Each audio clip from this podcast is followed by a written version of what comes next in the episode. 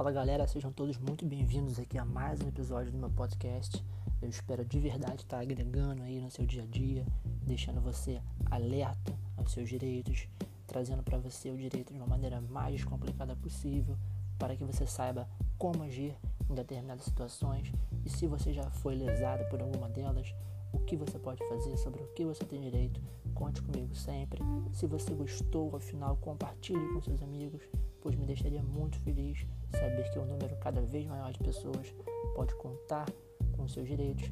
Quero que a justiça seja feita e ela seja alcançada sempre. Um abraço, fique com Deus e até a próxima.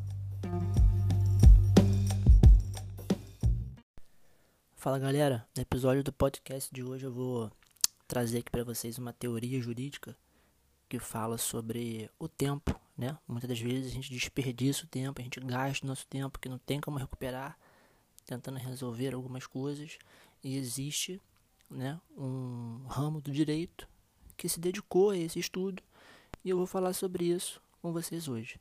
Acompanhe aí e até a próxima. Fala meus amigos, agora eu quero falar com vocês sobre um assunto sério, né? É, eu recebi uma pergunta no meu stories sobre uma consumidora que gastou aproximadamente 3 horas no banco tentando resolver um problema e não conseguiu. e é até engraçado, porque é a mesma coisa aconteceu comigo hoje. É, e é justamente sobre isso que eu quero falar para vocês aqui, porque surge aquela pergunta, né? Isso é um absurdo, eu posso processar, o que, que eu posso fazer? É, eu vou falar aqui para vocês hoje sobre uma das coisas que mais valiosas que todos nós temos, que é o nosso tempo, né? O nosso tempo, ele é limitado, ele é finito. A gente não tem a vida toda aqui para fazer o que a gente bem quer, a gente não sabe se a gente vai estar nem vivo amanhã. Portanto, cada minuto, cada segundo é muito precioso. Então, nesse contexto, né, é, existe algo no direito que a gente chama de teoria do desvio produtivo do consumidor. E o que isso quer dizer, Pedro? Então, pra, de modo mais simples, é, o criador dessa teoria, o Marcos Dessone, ele construiu um, um, raciocínio jurídico sobre a relevância que o tempo tem, né? o tempo como bem jurídico, ou seja, o tempo que o consumidor gasta para resolver problemas que não deveriam nem existir, né? É, esse tempo é, ele poderia estar sendo gasto, investido em trabalho, em estudo, em lazer, em qualquer outra coisa. Então, é, essa teoria ela fala que o bem como bem jurídico, o tempo como bem jurídico, ele está relacionado à nossa existência. O que, que é a nossa existência? É a nossa vida.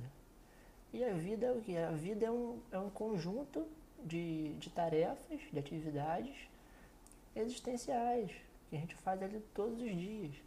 Então, se a gente se desvia né, das nossas atividades é, diárias, do nosso trabalho, do nosso estudo, do nosso lazer, do nosso tempo com a família, para poder resolver algum problema que não deveria nem existir. Por exemplo, é, você tenta cancelar ali um, um, serviço que você não quer mais, ou então porque está sendo prestado com péssima qualidade. Aí você fica ali uma hora, duas horas no telefone, não consegue, a ligação cai, você liga de novo e não consegue. É, trocar um produto que veio com defeito, produto novinho, está na garantia.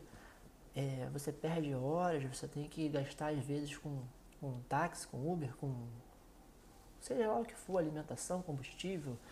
Às vezes você não consegue resolver, você tem que gastar com advogado para entrar com o processo e tentar resolver aquela situação.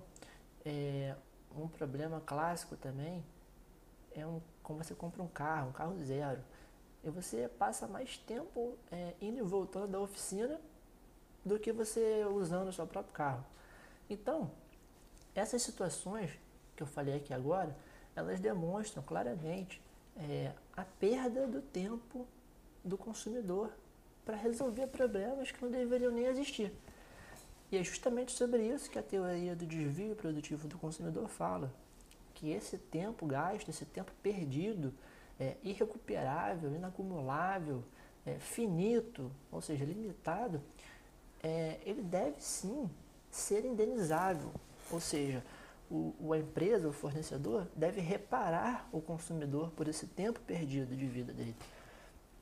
Então, com todos esses exemplos que eu dei, com toda essa explicação, né, da forma mais clara possível, eu queria falar aqui também que o consumidor ele tem o dever, né?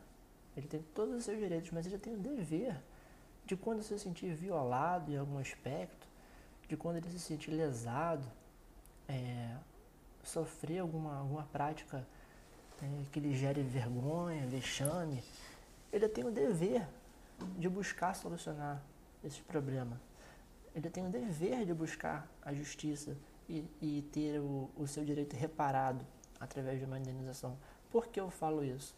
Porque é através dessa provocação do consumidor, dessa provocação das pessoas, da sociedade, que surgem é, entendimentos dos tribunais é, sedimentando a tal matéria. É, é nesse sentido que a sociedade provoca o legislativo a criar leis é, mais eficazes, né? que sejam melhores aplicadas na sociedade, que realmente sirvam, que sejam úteis. É nesse sentido que as empresas, né, elas passam a respeitar mais os consumidores, a sociedade, porque elas percebem que os consumidores estão sim atentos, estão sim é, pleiteando seus direitos, estão sim reclamando, estão sim exigindo. Então, é, esse é o recado que eu queria passar aqui para vocês hoje sobre a teoria do desvio produtivo do consumidor, sobre a importância que o tempo tem em nossas vidas, cada um de nós, e que sim, se você é, viu aí que isso passou de um, de um mero aborrecimento, de um, de um, mero 15, 20 minutos que você perdeu tentando resolver um problema, isso pode sim, né? É claro que a gente vai, vai analisar sempre o caso específico, porque cada caso vai ser um caso, é, nem os próprios juízes, os próprios tribunais, eles têm um entendimento é, assim concreto, claro, é, padrão sobre o assunto. Não é assim. Eles sempre vão analisar o caso específico, é, a pessoa, como que aconteceu, quanto tempo foi, para poder verificar ou não a existência ali de, de uma lesão, de um dano, de, uma, de um dever de indenização para o consumidor.